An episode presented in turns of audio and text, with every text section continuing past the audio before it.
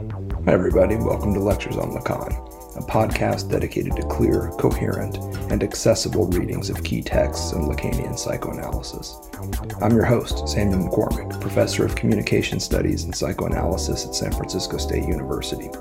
Hope you enjoyed today's episode, and if you do, be sure to like and follow us on Substack, Instagram, and all the usual places.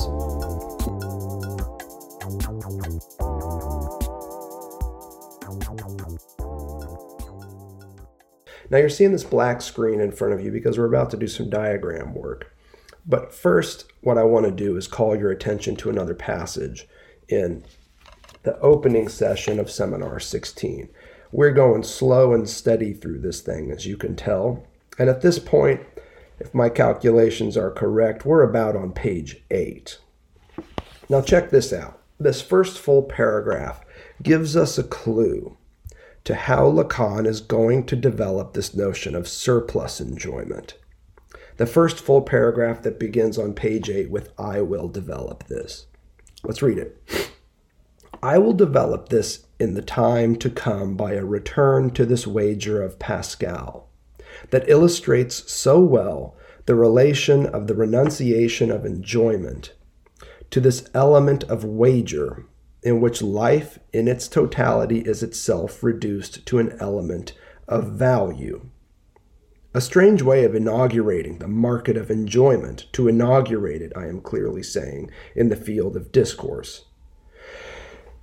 So here we have this turn to Pascal's wager. It's not the first time Lacan has mentioned it, it won't be the last. This wager is worth noting here, not just because of what it suggests for a market of enjoyment, but just on its own terms. Pascal's wager is that it's better to believe in God and be wrong than to not believe in God and be wrong. Now, think about this at the level of enjoyment and its renunciation, which is how Lacan is inviting us. If you believe that God exists, and you act according to all of the commandments and prohibitions of religious, religiosity and so forth, um, and you're wrong, Lacan's point is you haven't lost much. If you're right, though, the gains are quite substantial. If God exists and you've lived according to the dictates, my gosh, what a reward. This is a better option whether God exists or not, than to just assume that God doesn't exist, do whatever the fuck you want now, and run the risk at the end of your life of realizing that God does exist, and now condemn yourself to hell. It's better to believe in God and be wrong than to not believe in God and be wrong. Because if you're wrong and you live a bullshit life, at the end of it, you're going to hell. That's a much more substantial pain than that of living a life according to God's dictates, only to find out at the end that God doesn't exist. This is part of what makes up Pascal's wager, and it's what Lacan is working with here at the level of the renunciation of enjoyment. The suggestion seems to be that it's better to renounce enjoyment in this life than otherwise. But after all, he continues, is this not a simple transition from what we have just now seen being inscribed in the history and this function of goods devoted to the dead? Don't forget about that mustard pot. Moreover, do we not have here what is now in question for us? And now we come to the important part of this passage for us. We have to deal with theory in as far as it has been lightened precisely by the introduction of this function of the surplus enjoyment, or surplus enjoying, as the translation has it here. Around surplus enjoyment, here's the key part there is played out the production of an essential object whose function is now a matter of defining it. uh, whose, whose function is now a matter of defining. It is objet. Here, the O object. But what he's talking about here is object little a. Let's see what we can make of this object little a. Now, backing up to the experience of discourse, of being integrated into a language. As you've heard me say many times in this forum, there's an element of loss and lack that comes with this. And loss and lack are not the same thing. And this is one of the confusions that we see it oftentimes in Lacanian theory. Loss and lack are different, they are separate moments in what amounts to a, a set like experience that has multiple moments in it. Let's start with this loss and the resulting experience of lack that conditions all language use. And I would add, by extension, all normative forms and functions of human subjectivity. So, as you've heard me discuss before, we can start with a very simple imaginary triangle.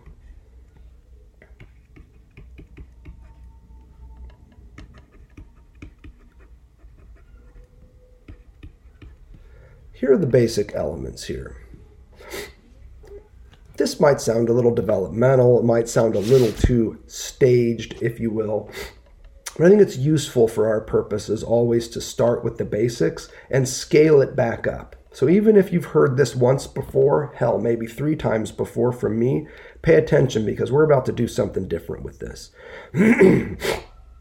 First and foremost, down here, you've got a child, an infant, a baby, a toddler, a kiddo who is desperately tuned in to the maternal figure. Here I put maternal FX, maternal function, always again to illustrate that what we're really talking about here is the primary caregiver. Doesn't have to be a mommy, doesn't have to be a daddy, doesn't have to be anything even in between those two elements.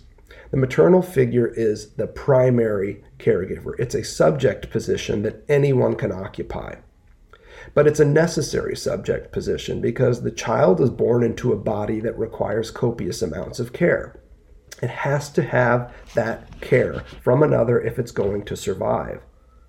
So, what we have here is an orientation of the child towards the maternal figure. and what I would suggest here is that this is a desire for this individual. I use the word desire here loosely, not technically, to get at something that we're going to understand about desire from this model. Now, in this dynamic, though, it doesn't take long for the child to realize that it is not the only interest in the maternal figure's life. Whatever else the child imagines the maternal figure to be interested in, we mark it here with a lowercase phi. And what this lowercase phi is, is an imaginary object.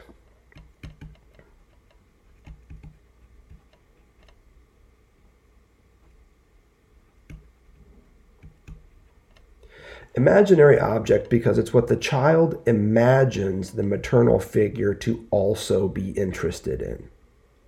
In other words, that the child sees the maternal figure turn towards other entities in the world, the car keys that they look for in order to leave, the phone that they smile at when there's nothing, uh, that, as the child can see, that's laughable about the situation. It's whatever the child imagines the maternal figure to be also interested in. In other words, what the child is doing here is it is approximating the desire of the maternal figure. Imagining what else the maternal figure desires in addition to them. And this imaginative work here it causes the child initially to, you know, have some tension with this item, which is one of the reasons why kids love to grab your phone, love to grab your car keys and the like. But it also creates an identification, an early identification with this proto symbol, this proto signifier of the primary caregiver's desire. I say proto because we are again here in the field of the imaginary. This is not some sort of a symbolic enterprise, but this is in many ways the first symbol in the child's life. It's an imagined symbol of what the maternal figure might also like. And what the child learns to do is to identify with this other object of maternal interest. In other words, they learn to desire the phone and the car keys like they imagine the maternal figure to do so. And this is desiring as someone else. The whole wager here is that by desiring, by figuring out what the maternal figure also is interested in, and learning to identify with that thing, the child can get its desire for that maternal figure met. By associating itself with the phone, with the car keys, it will get attention from the maternal figure. And this is not just, again, about child development, as you've heard me say. This is also indicative of, of early adolescent experience, uh, just simply trying to attract another's attention. Someone who you have a crush on, you realize they're into heavy metal. And so you go out on eBay and you find an original Iron Maiden concert t shirt and you wear it to school the next day, hoping that their interest in heavy metal now associated with you will translate into their interest for you. We can go on and on about this. We don't need to here.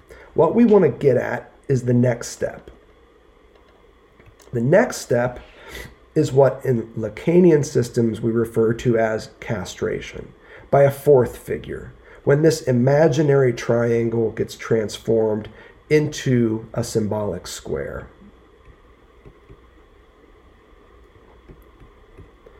Here, what you're seeing is a fourth element introduced.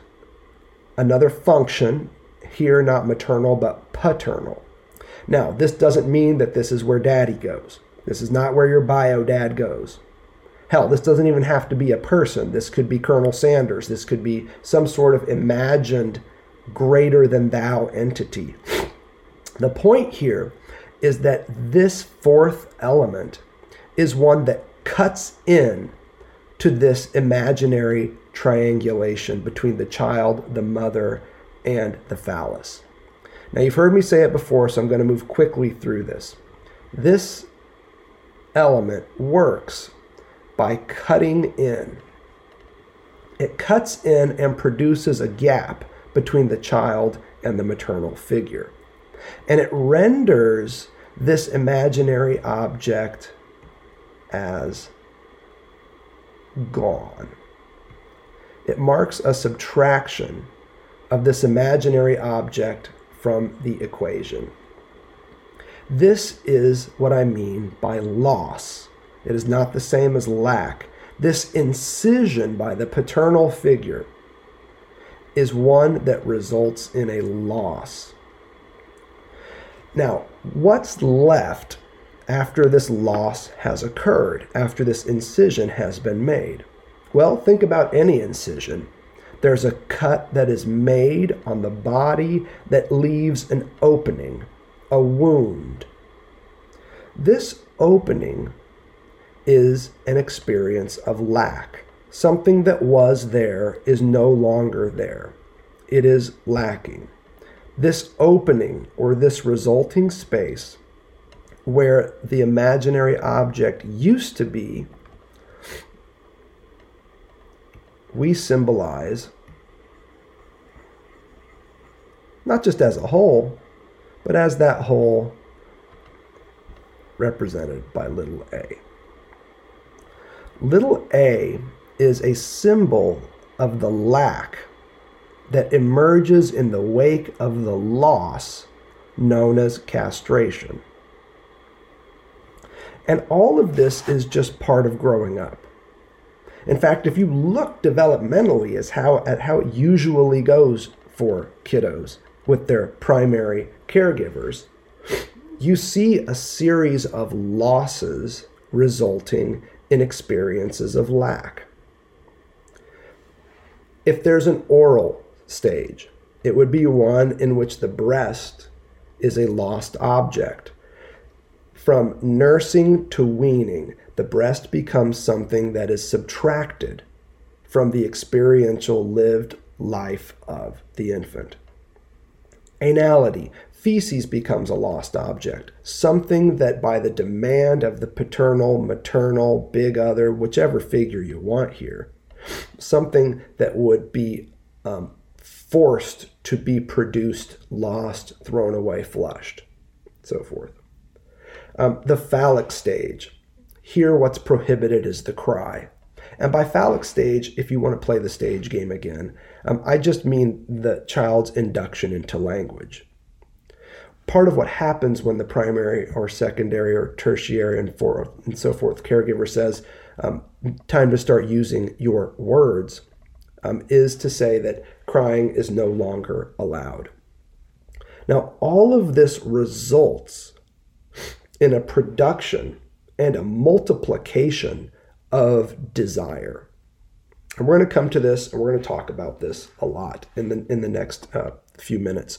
But for now, I just want to get it on the table with this very um, well trod diagram that you see in front of you. The lacks that come and result from the loss of a breast, the loss of feces, the loss of the cry, and we can keep going and going. I'm being fast and loose here because we're on our way somewhere else. These are all causes of desire. Desire that will then be part and parcel of the child's subjectivation. Their integration into society with all of its roles, rules, and regs. All desire is caused by the experience of lack. And it's always goaded by stuff. Stuff that we hope will plug the holes left behind by all the objects that have been subtracted from us. And as a result, that will help us feel complete. Now, if you are paying attention here, we've got some terms that we are looking at. The first term is the imaginary object, this phallus of sorts. The next term that we have here is the symbol of its loss. And then the third term is the resulting lack that comes from this. We can now introduce a fourth.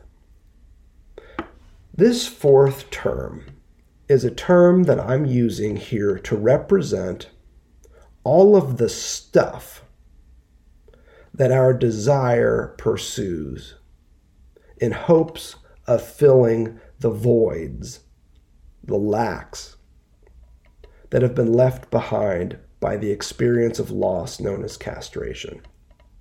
And this fourth term you might think it ambiguous for me to use this symbol because it also suggests a specular image, is what I'm going to be using here to designate not the cause of desire, but its objective, where it heads, not why we desire.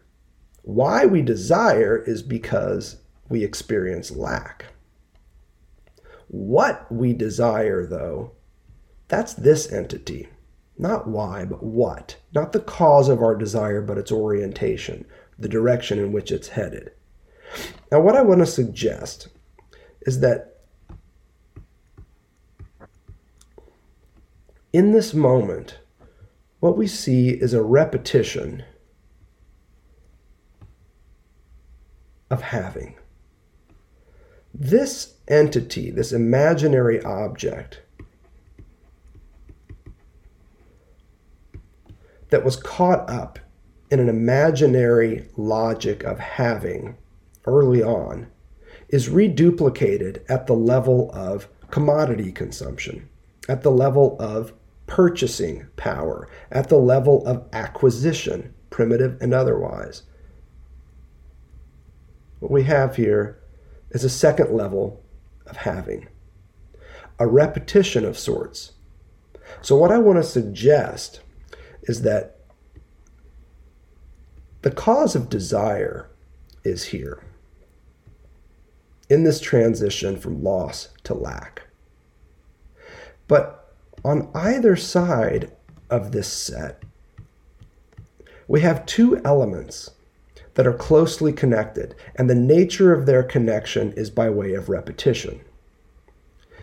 What you see here at the level of loss and lack is a renunciation of enjoyment.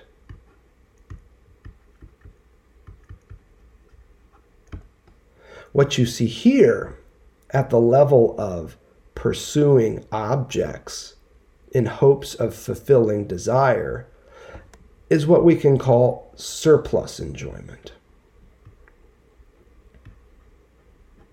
Here is the return of enjoyment. Surplus enjoyment is occurring after the renunciation of enjoyment, the same renunciation that would integrate us into the field of discourse, into the field of the big other. And this is not coincidental. In fact, if we wanted to keep adding to this, we certainly could. I'll throw a different color up for purposes of clarity here. If we have having one and having two on either end, clearly I'm going to want to put being in this realm. One of the basic dialectics of Lacanian psychoanalysis is not that between being and appearing, as you would often see in the philosophical tradition, but between being and having. The structure of human being occurs here, at the level of a renunciation of enjoyment that is structured atop experiences of loss and lack, here symbolized by the minus phi and A. I've been over this before. Consult our previous series if you're curious. That's why I'm not spending too much time messing with this stuff here. What we are after is this relationship between having one and having two. Here, at the level of the imaginary phallus, we're dealing with imaginary objects. Here, at the level of having two, what we're looking at is stuff, consumer goods, you might say. The phallus, the imaginary phallus that we saw at the start of this triangulation of the maternal figure and the child, was part and parcel of a kind of fantasy where the child hopes to secure additional care and attention from the maternal figure by identifying with what they imagine the maternal figure to also be interested in. Um, it's a kind of proto enjoyment that's happening here. I hesitate to even use the term. Even Lacan slips up with this on occasion and identifies some sort of enjoyment here at the level of the pre linguistic um, imaginary uh, stage, this pre Oedipal state. And I think that's, that's a mistake. The most we can say is that this is a kind of proto enjoyment, something before we even had enjoyment to think of. Um, it's a kind of uteromorphic fantasy of completion where the child can kind of close this circuit between themselves, their primary caregiver, and the primary caregiver's other interests by way of identification. It's an imaginary identification, but it is uteromorphic in the sense that it tries to recreate a perceived as lost experience of wholeness. Um, notice how I put that, though. I'm not saying that we were whole once and now it's being resecured. I'm saying that it's perceived as something we've had. And that's precisely what marks it as fantasy here, because that shit ain't true. At the level of having, two, we have consumer goods that are now taking the place of what were previously imaginary objects, but they're not too far behind. Here, the imaginary object marks a fantasy of Edenic proto enjoyment. Out here, in the field of desire, in the wake of the experience of loss and lack, we see more something more akin to the realities of late capitalist surplus enjoyment.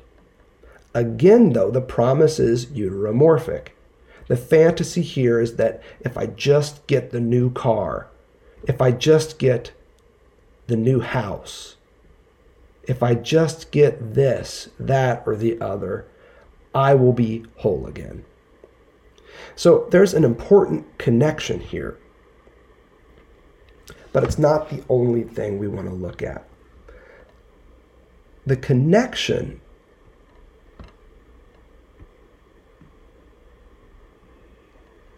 here marked by this retroactive arrow that we so often see is precisely when we start getting to the notion of return and repetition that is so crucial to what Lacan is doing with surplus enjoyment.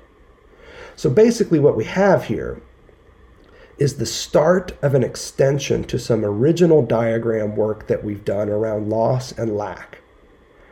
We have a reduplication of logics of having, pre linguistic, and at the heart of sociolinguistic experience itself. Proto enjoyment at the level of the imaginary object, and surplus enjoyment at the level of the commodity. This is where we're going to turn to next.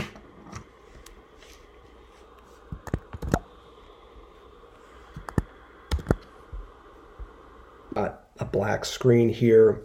What I've done is I've taken the four terms that we just introduced and I've replotted them here in a way that are going to allow us to do some different diagram work. Now, while you're looking at this, let me back up a second, zoom out, and say a little bit more about this being having dialectic that you heard me say is at the heart of Lacan's work. It's not being and appearing, it's being and having.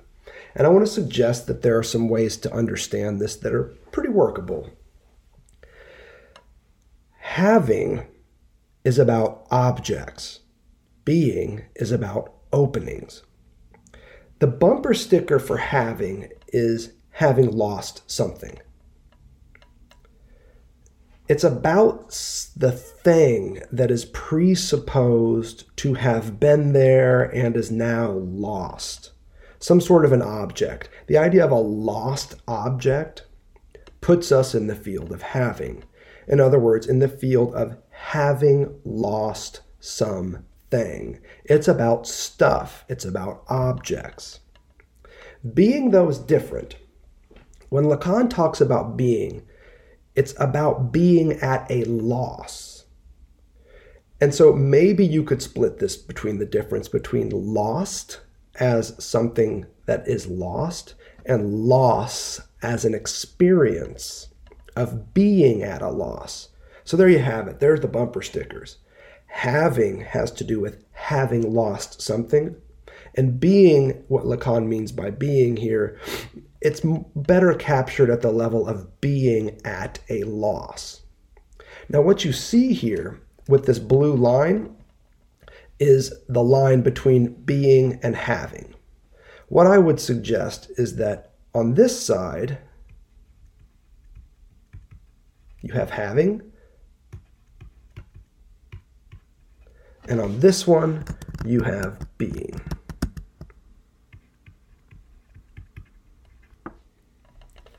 Having is about stuff, imaginary objects, consumer goods, and the like.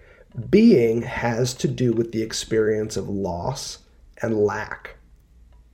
So, if having is about the thing that is presupposed to have been lost, an object, if you will, being is about the lived symbolic experience of loss, the experience of an opening, of having a gap, a furrow somewhere in one's life.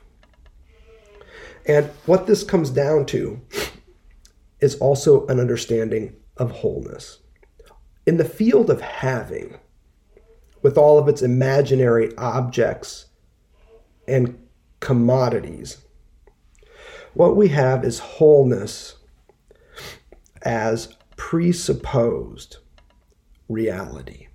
The idea here is that wholeness was something we once had and we were all complete, and Eden was a lovely place, and now it's gone, and that's a lost reality. In the field of having, wholeness is always thought of as the very basic object that we've lost, a reality that is lost. On the side of being, however, wholeness is realized for what it actually is, namely, a fundamental fantasy. A fundamental fantasy sustained by beings that can't help but exist in the field of lack, having suffered loss. So, wholeness on the side of having is presupposed as a reality that's been lost, and wholeness on the side of being is taken to be part and parcel of a fundamental fantasy, which you've heard me say enough about in the preliminary remarks to 16, and of course throughout our series on 14. So I'll pause there. But I introduced this blue arrow here, this blue line, to suggest that each set of terms is on either side of it. Now let's take this step by step and see if we can rebuild at this level what we had in the previous diagram. A diagram that's pretty familiar to those of you who have taken series with me before, um, particularly on the drive where we started working up this um, these little imaginary uh, objects at the level of consumer goods. What we see in this transition from the imaginary object known as the phallus to its loss as minus phi here is an experience that I would call prohibition.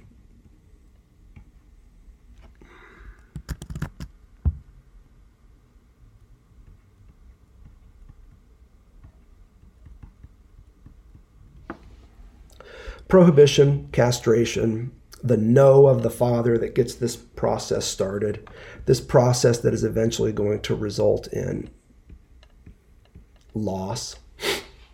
Um, the word I'm going to use here is prohibition. And it's worth noting here as we start getting going because we have a term for each of these moments. This moment out here, I'm not going to call prohibition, I'm going to call it subjectivation.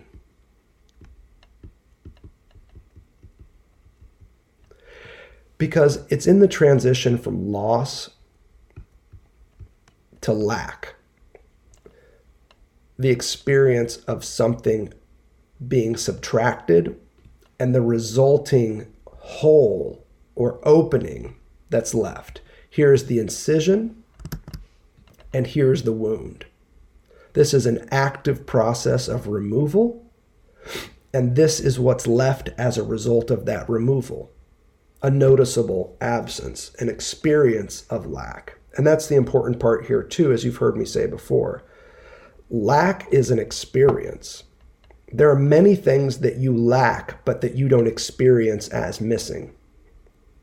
Lack is an active experience of, I don't have that, and I feel like I want it, or so on and so forth.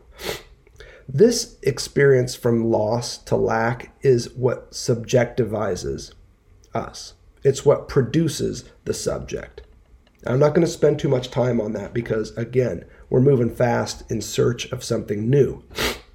And I think we're on the verge of it. What I would suggest is that the transition from the experience of lack to that of surplus also has a name. And the name for this is sublimation.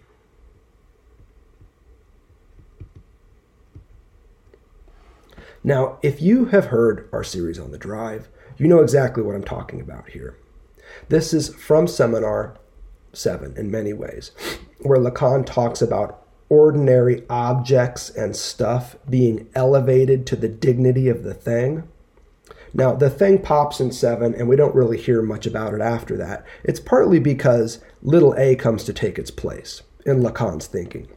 So, what you see here is these little imaginary commodities, little i there, um, are somehow taken as sublimations, elevated to the dignity and the profound experience of lack that conditions them.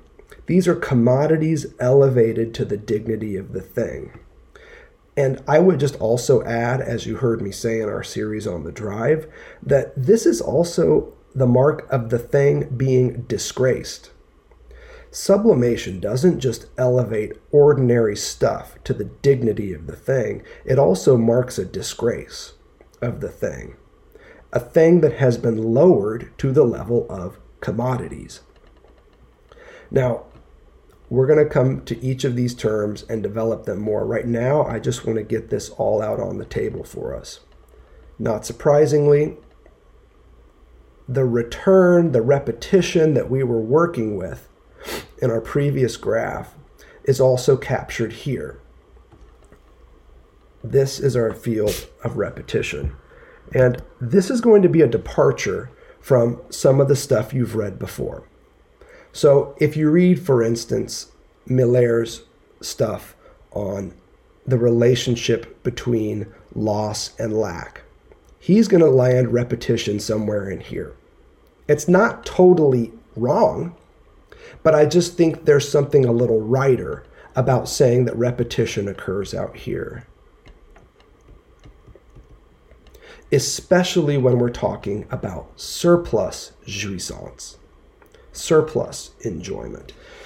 So we have four terms the imaginary object of the phallus, the sign of its loss, the experience of lack, and the stuff that we enjoy in the wake of that experience, which in turn harkens back to something there before, we think. Now, if this is loss, this is lack, and this is surplus, what's the word that we want to use to designate this entity, this imaginary object so often referred to with lowercase phi as the imaginary phallus or simply the phallus? The word I'm going to use here is supply.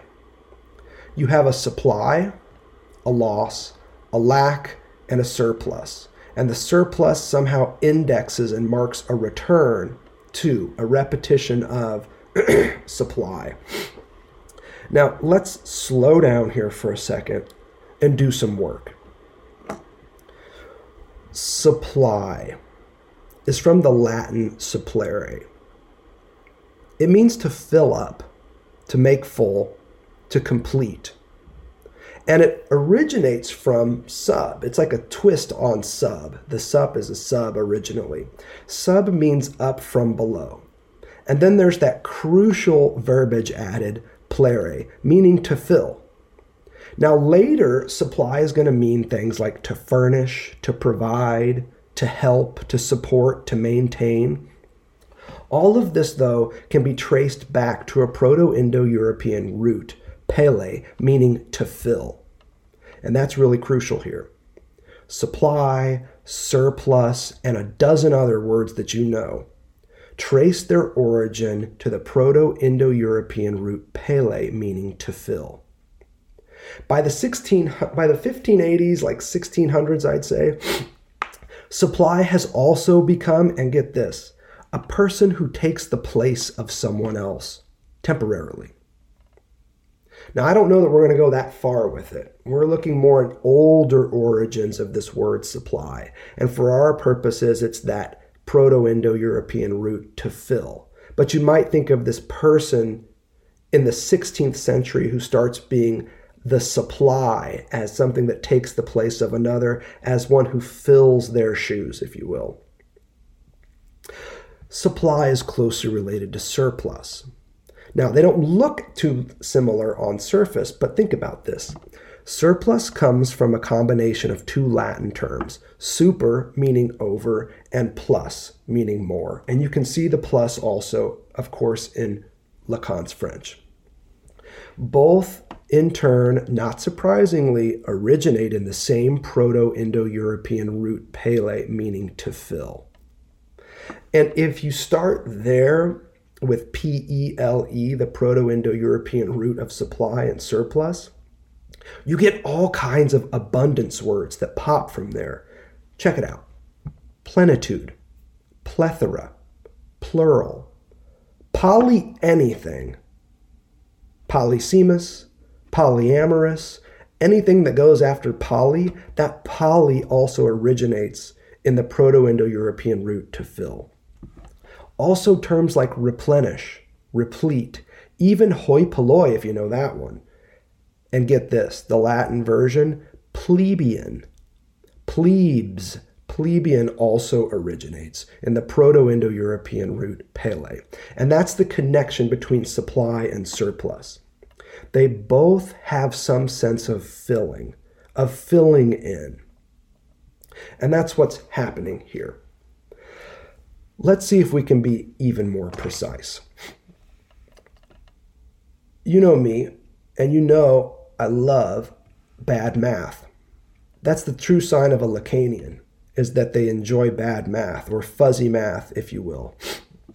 Lacan's not alone either. Check out that section in The Chattering Mind where I talk about fuzzy math and Kierkegaard. It's right there in the start. Here's some ways that we can understand this loss and surplus. These are connected, but notice how. Loss here can be designated simply by a minus sign. There you see it right there. It means having less. Something is subtracted. There's your minus sign. Surplus is, of course, about something more. This plus would also be an, like an early Latin symbol for etc. For the and so on that you so often hear in post Lacanian thought, it's kind of like this this Zizek phrase, and so on, and so on, and so on. There's your plus right there. It means having more. So if our minus sign equals having less, on the way to lack, this plus sign symbolizes having more on its way to a full supply. Now, what can we do on either side with these elements? Pretty readily, what I would suggest is that what we have here, and you can see this in Lacan too, is that this is a number one. The phallus is oftentimes taken and worked through in Lacan with this vertical number one. And lack, no coincidence here. You don't need me to tell you this. Throughout Lacan's work in the 60s, lack gets symbolized by zero.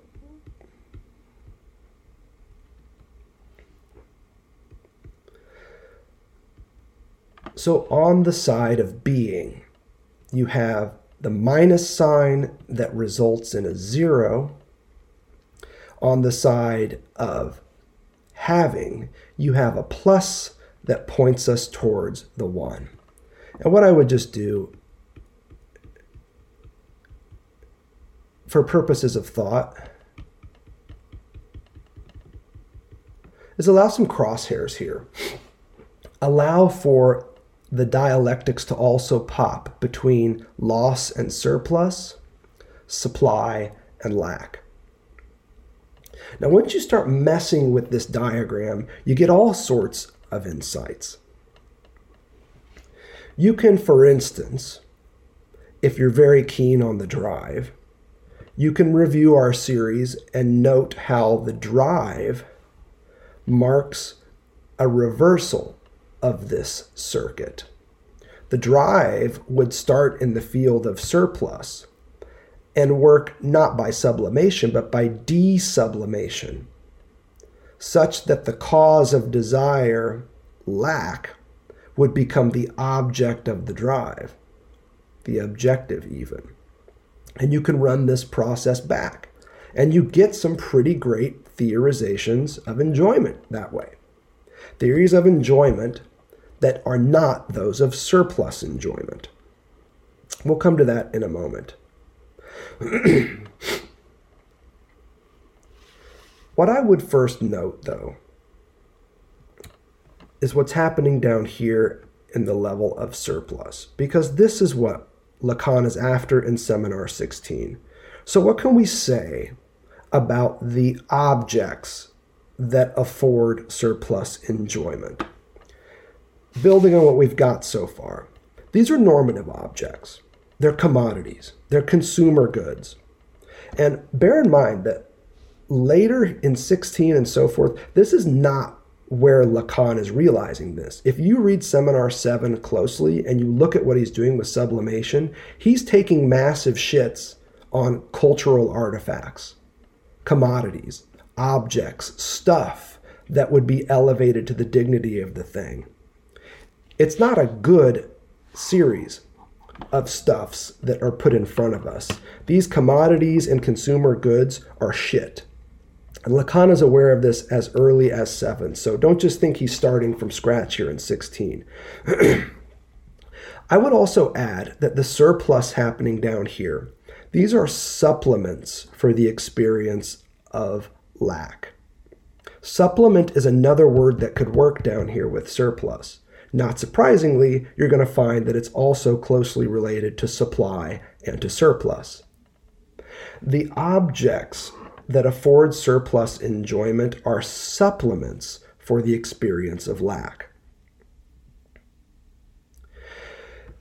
These objects of surplus enjoyment are all of the objects that desire pursues until its heart's content. They're all answers to the question of what around desire. What do I want?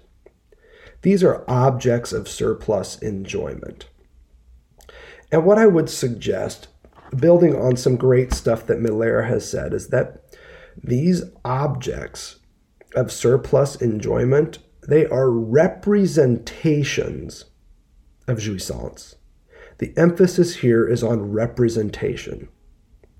They are representations in fits and starts, bits and pieces, what Miller calls crumbs of jouissance. Now, you heard me earlier talk about the drive as being a retro move that desublimates from these representations of jouissance. And the question is, what does that result in? If we were to draw an arrow for the drive here, it would extend going this way, back through, and ultimately arrive at the field of castration. Which is why, if you look at the drive in the graph of desire, it is not on the side of jouissance. In the graph of desire, the drive appears on the side of castration because it marches its way back from the experience of desire and surplus enjoyment back to something else, back into the field of castration, where the cause of desire becomes its object, namely lack. Now, for our purposes now, the question is if surplus enjoyment and all of the stuff in which it traffics marks a representation of jouissance in bits and pieces, what do we get at the level of the drive. What I would suggest is that surplus enjoyment is about representations of jouissance, but the drive is about realizations of jouissance. The drive does not represent jouissance, it realizes jouissance. Surplus enjoyment not unlike the imaginary object that it links up to, that it reduplicates, is all about what other people are interested in. It's other oriented. Surplus enjoyment is other oriented, the same way that the child's imagination of what the maternal figure wanted is a kind of other orientation, which is why I used that desire for, desire of, desire as logic to show again and again that this is part and parcel of Lacan's claim that the desire of each of us is always the desire of the other. It's always in terms of other people and what we imagine they might want that we in turn learn to desire. And you can think about this to take a classic example in terms of standing in front of a mirror. When you stand in front of a mirror, what you're looking at is yourself as you imagine yourself to be seen from somebody else's perspective. And you try and answer the question of does this look good? Am I desirable from somebody else's perspective? There you see us desiring as others, not as ourselves, but as some other perspective. Now, you can run this into the gaze as much as you want, but I think for our purposes, what matters is that this is an other oriented way to be. And that's what's up with surplus jouissance. All of the consumer goods and cultural artifacts that we gather up, purchase, and throw on our shelves and so forth, affording surplus jouissance, these are culturally circumscribed and approved goods. It is in terms of the other that we find surplus jouissance. And in fact, it is the terms of the other that afford us surplus jouissance. Drive, in its realization of jouissance, is not other oriented, but self centered. And I mean that in the best possible way, because the drive is autoerotic.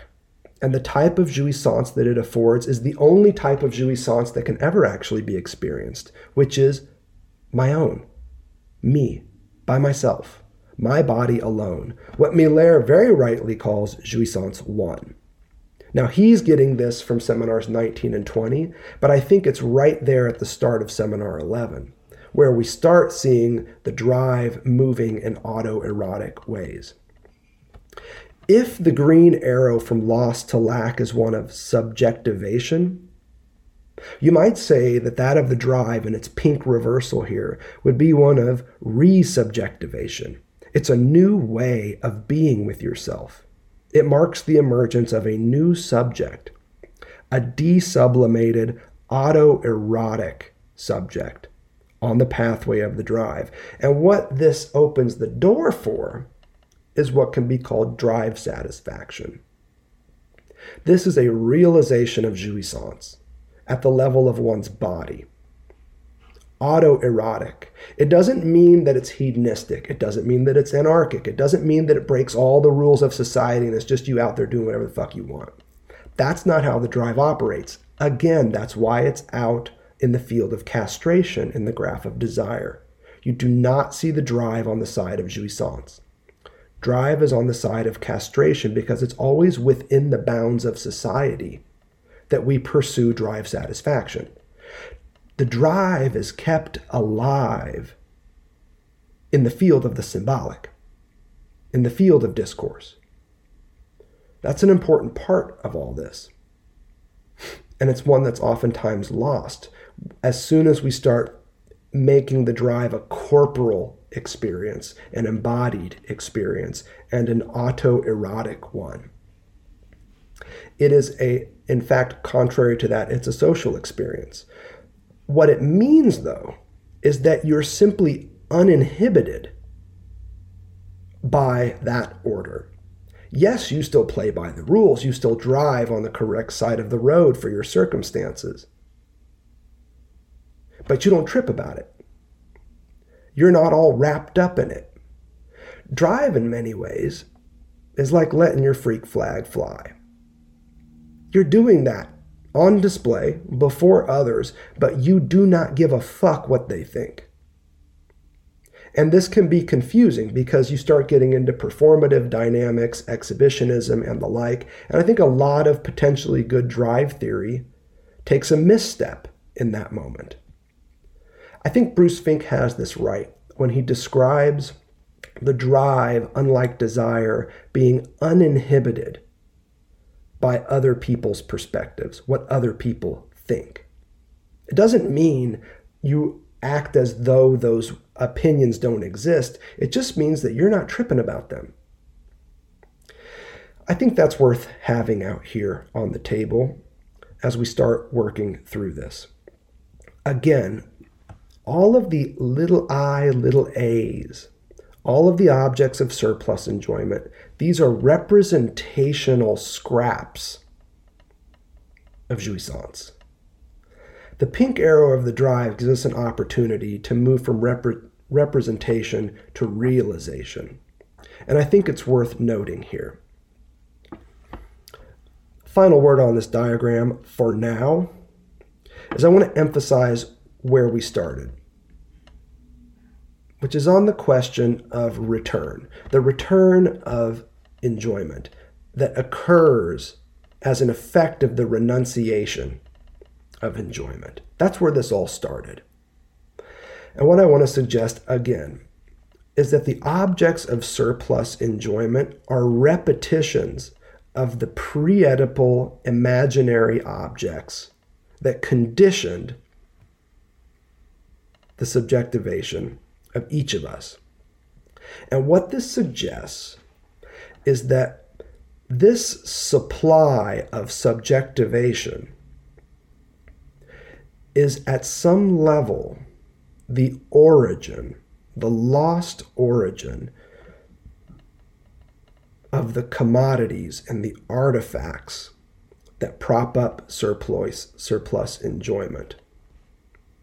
They're all figures of what we imagine other people to lack, to want, and so forth. But the important part about this repetition, and this is going to bring us right to the cusp of what Lacan means by repetition. At this point in his work, it's arguably the most important concept he's working on, is a theory of repetition. He's going to say it's Freudian. It's quite uniquely his own, I would suggest.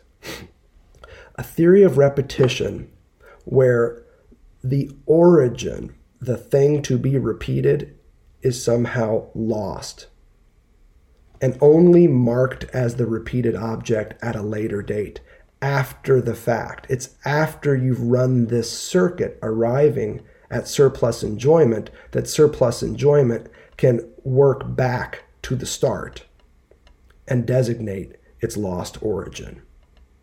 So again, we're right back at the stake with a theory of representation.